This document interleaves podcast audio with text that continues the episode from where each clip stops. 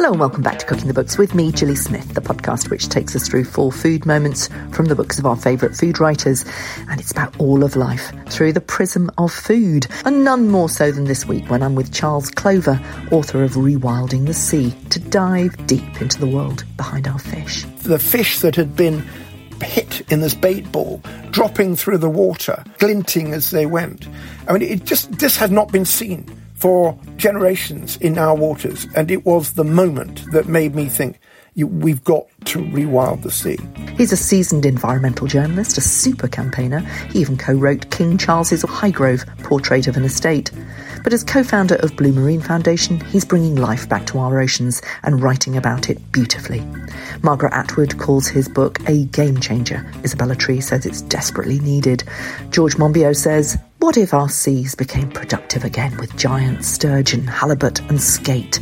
It's closer than you think. I began by asking Charles if rewilding the seas means not eating any fish. Ah, good question. It, it, it's not about not eating fish, it's, it's about making sure the fish are managed properly.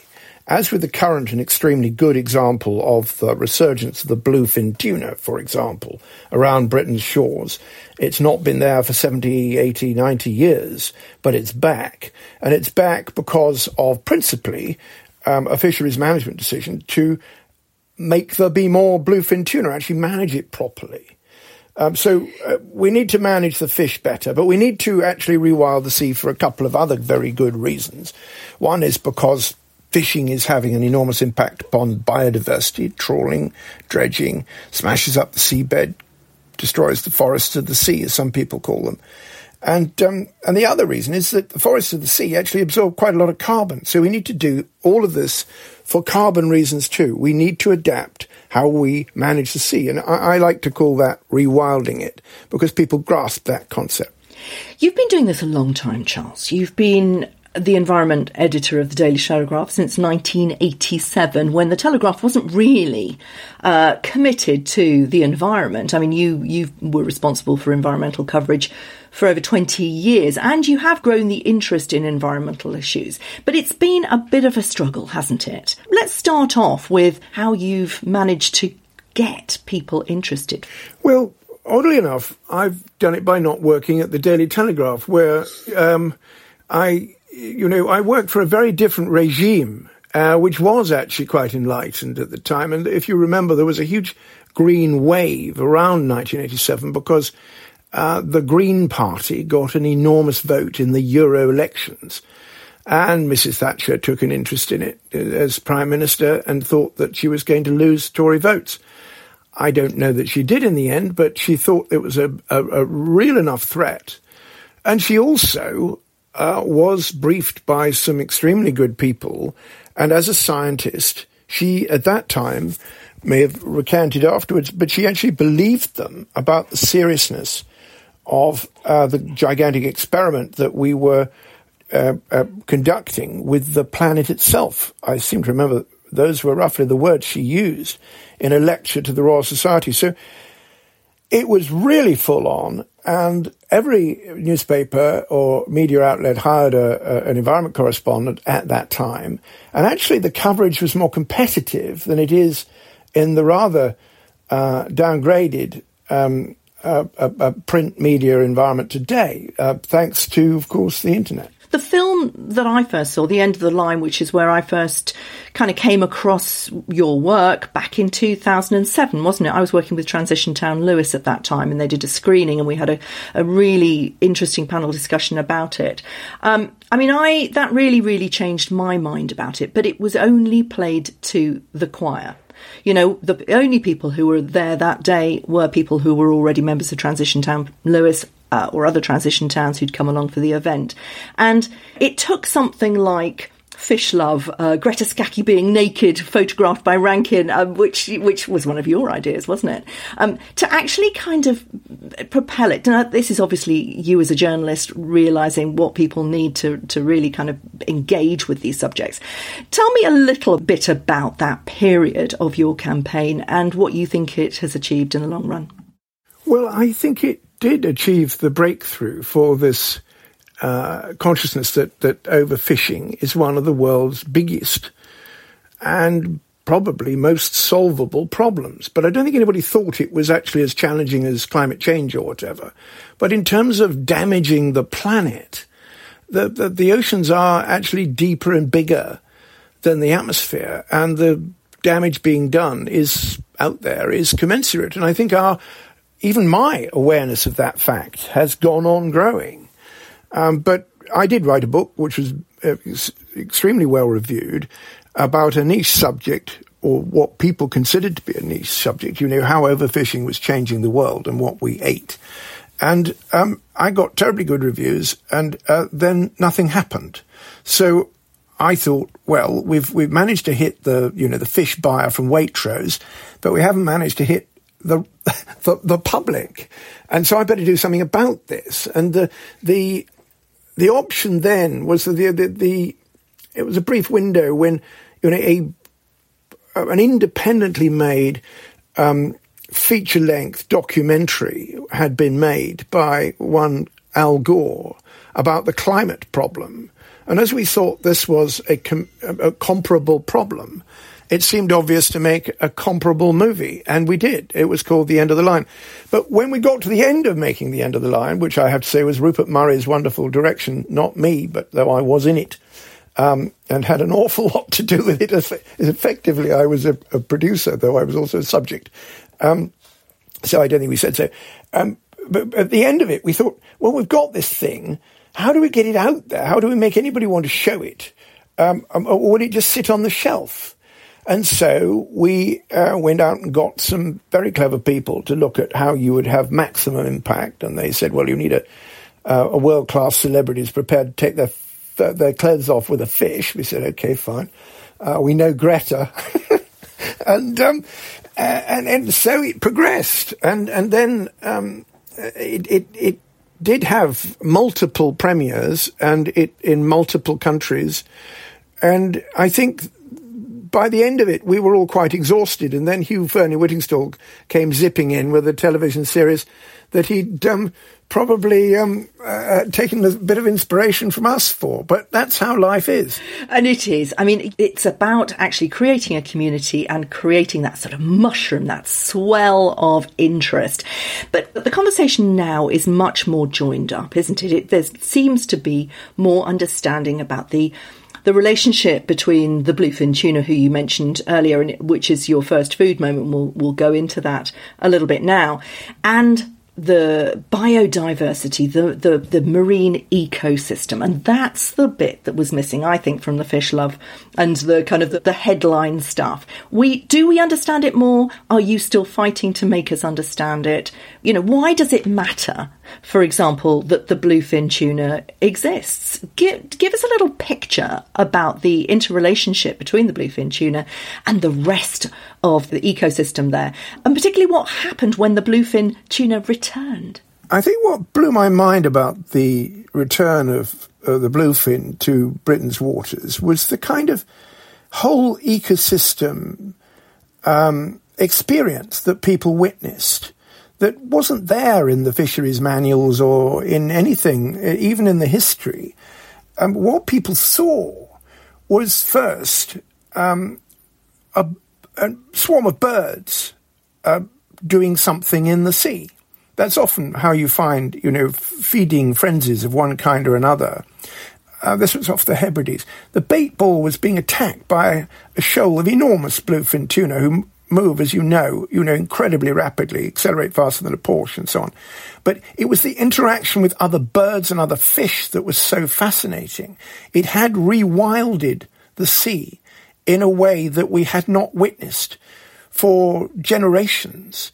And there were gannets and uh, all trying to steal little fish off each other that have been forced to the surface by the bluefin and gannets diving into the water to pick off damaged ones. The, this kind of chain mail dropping of the fish scales from the, the fish that had been hit in this bait ball, dropping through the water, glinting as they went.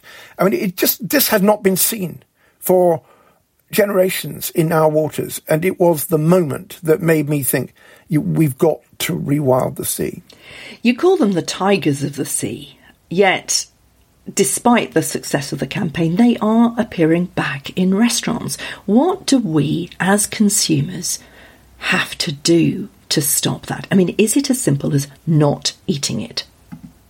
It's very difficult not to eat it because it's one of the most delicious fish you will ever eat. But if you can manage not to, or you can restrain yourself, then you should, because I mean, I do think there is a, a, problem about eating these fantastic creatures, and at least until they return to a much higher uh, number than they are, because of course we return to fishing them at far too low a point because there is a clamour from the commercial fleets. The Japanese are out there long lining in the Atlantic. They want to get at it um, because it's worth a huge amount of money. But we shouldn't get at it until there should there isn't any any rule that says, you know, you can't go and get a bluefin tuna until it's 50% of its original spawning stock biomass. Uh, at the moment, we're somewhere between 4 and 10% of the original spawning uh, uh, stock biomass for the Atlantic bluefin tuna. And that's much higher than the Pacific one or the southern, um, the southern bluefin tuna. So it's much healthier than them, but it's still not very good. And it's not a great message to be giving, frankly, um, for chefs to rush out and buy one and and serve it up to people. To my to my mind, because it is a tiger. It's a tiger of the sea. But they wouldn't have returned to those seas if you hadn't been campaigning. I mean, tell us a little bit about that campaign. Well, I think we won the campaign with the bluefin tuna. I was one of those people who managed to persuade the, the head of the European um, Fish Committee to go back in and take the opposite position on whether we should protect the bluefin tuna as an endangered species. And uh, the Japanese didn't really didn't want to do that uh, they wanted to manage it properly. They said, okay, well, we'll just manage it properly. And they have ever since.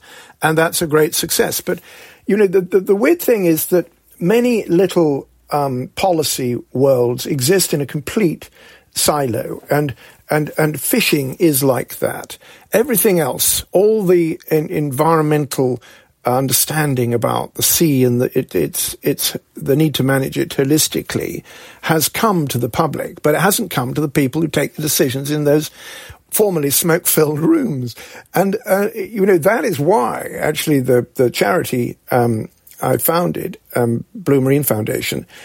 Uh, is very frustrated and is actually going to take the, the, the, the government to court this year because we're still not managing um, a majority of the commercial fish stocks that we agree on every year with the EU, we're not managing those according to scientific advice, which we are in the case of the bluefin tuna. So why the heck can't we do it at home properly, like the Americans do, or the Australians do?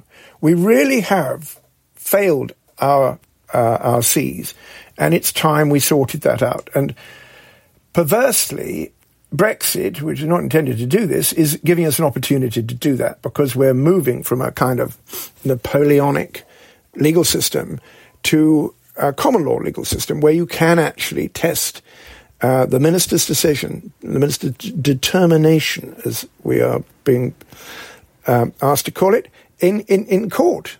And it's very exciting. Whether we'll win or not, I don't know. But somebody's got to do this because the system, the, the act that was was enacted after Brexit, with all the promises before Brexit, the act that was we're given isn't working. Your second food moment takes us to the Ascension Island in the middle of the tropical Atlantic. The way that you describe swimming in those beautiful seas, uh, you know, it's something that the tourists who go to those places and the people who rely on the tourism of those places will totally recognise.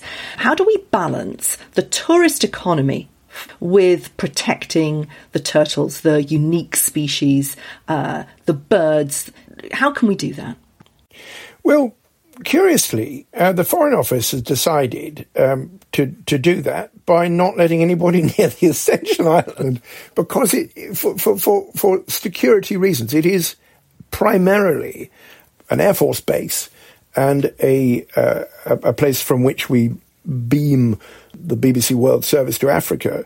And the Foreign Office has taken a slightly pedestrian decision that it's not really going to encourage people, other than people who have an in, that, that are scientists or are on their way to the Falkland Islands via the, that, that stepping stone, to really get off much and, and, and go there. And that was partly because I think there was a, a recreational um, fishing element before the recent runway um, was repaired that they were quite happy to get rid of because I think it was uh, taking too much. It wasn't. It was ca- taking huge trophies, other you know megafauna of the sea, and wasn't returning the value that, that, that those were worth to the island. Um, and while recreational fishing is, is allowed within 12 miles, uh, it's not been commercialized as a matter of deliberate policy by the people who live on there, by the Ascension Island Council, and by the Foreign Office. And, and that's quite an unusual situation because uh, Ascension is lived on. They are all employees. They're employees. They, everyone has to leave when they retire. It's an extraordinary thing, and, and there are people. It's quite tragic. Are the, the, the way it, the way it works sometimes, but those them's the rules. You know, for that particular um, uh, security compromised island, um, that's the way they run it. Back to Britain. Your third food moment is the native oysters. This is absolutely part of our food culture in Britain, though. You say in, in the 1850s, 500 million oysters were sold in, in, in London markets in a year. The dredging industry is the thing in the certainly in the fishing industry that we need to be really really aware of it. It has made a massive contribution to the marine ecosystem hasn't it in not in a good way? Tell us why you chose this as your third food moment and that lovely and wonderfully hopeful story uh, that you you got involved with with Portsmouth University to bring the oysters back. You know, in the 1970s, we still had a flourishing oyster fishery in the Solent, one of the last places that it really worked. Um, and it, I, you know, was surprised and, and, and puzzled from all I'd, I'd read to suddenly discover that the reason why this was was, like everything else, overfishing. Because there'd been such a heavy layering of excuses given by, you know, ministries and managers for there not being any oysters that I hadn't realized the simple fact, which you can't avoid if you look at the populations of of um, indigenous oysters around the world, which is that man is their enemy and tend tends to take too many of them. Um, whether it's the the west coast of the indigenous oyster and the west coast of of um, United States, whose Latin name I've currently forgotten, or the east coast, uh, uh, two species, or the Australian oyster. Um, what happened really was we took too many of them and didn't allow them uh, to uh, renew their populations. And this was an absolute revelation to me when I when I read all this new literature and some feisty younger um, scientists who, who who decided to tell it like it is. And one of the other really important things, it's another example of the wonders of the marine creatures. Oysters purify water. Uh, it stabilizes the seabed. It's a hugely important part of the ecosystem. Not something perhaps that people think about when they're ordering oysters. I mean, you know, what are the questions that people need to ask in the restaurants about the oysters that would make a difference to the way that people buy? You should ask whether or not it's a native European oyster or whether it's a Pacific oyster, because for some reason in the 50s and onwards, we decided to use what we call Portuguese or Pacific oysters, Portuguese being slightly odd because actually the Portuguese went to Taiwan to get them. So they were actually all Pacific. It's just some as a subspecies from Taiwan, some as a subspecies from Japan. And these grow much faster, like a lot of introduced species. Um, they grow faster and they take, taste okay. I think the European ones taste nicer. So Uh, and they also grow much more slowly. So that's why people were attracted to growing Pacific oysters. So getting that basic distinction right is quite important. I think you should also ask whether you know whether the shell, because now so many of us are trying to put oysters back, and culch as it's called, which is old shell, st- sanitized, sterilized old shell that's been allowed to bake in the sun or whatever it is they do to it um, for a year or so uh, needs to be used because the old shells, uh, when there aren't any oysters, the old shells disappear into the mud and you need to put new ones on for the spat to to land on. So I think the, the, some of the really good schemes that we're beginning to see are where restaurateurs are, are, are rounding up all the spent shells, the, the, the shells of what the oyster people have eaten, and giving them back to one of these schemes so that they can go back in the right place, the sea, and not into the landfill. Those are those are the things I would do. Excellent intel. Thank you very much for that. We will. I will certainly be doing that. Um, talking about the ocean floor. It's, it's uh, perhaps people don't realise it is the world's largest carbon storehouse. It is really essential. I've just spent the, the day actually writing about kelp and uh, and, and impo- how important it is in in locking down um, CO two your fourth food moment is about Sussex kelp. Again, local. Uh, this is, you say it brings together the three reasons why we have to rewild the sea for greater food security, for biodiversity, for climate change. Tell me why kelp is so important and what and just an example of some of the opportunities that these discoveries are giving us to give us hope for how these kind of products might actually save the planet. Well, I think what's happening in Sussex is giving pause to even the people who thought that banning trawling in a, in in, the, in what was formerly the kelp belt, but hugely denuded kelp belt of, of Sussex, would be a good thing. The the the re- recovery we have seen there has been really very rapid, um, not just in kelp, which is taking a while to to come back, but is obviously um, uh, sprouting in places where it wasn't seen for, for, for some decades. But it's, it's the general e- whole ecosystem that has just got healthier. The, a new thing seems to uh, uh, come out every month from these wonderful people called Sussex Underwater. Um, this year, it, has been um, mussel beds. Mussels, like oysters, are incredibly important and, and are habitats for other species as well as a single species in their own right. And lots of things eat little baby mussels and lots of rays and so on. And the, the, the, the, the mussels, even off Brighton, uh, were, and, what were barren um, uh, slopes, are coming back from, you know, a size of a, of a, of a tennis court to 20 tennis courts. And that's fantastic. And they're not being dredged up. And you're beginning to see what a very long time ago the channel might have been like.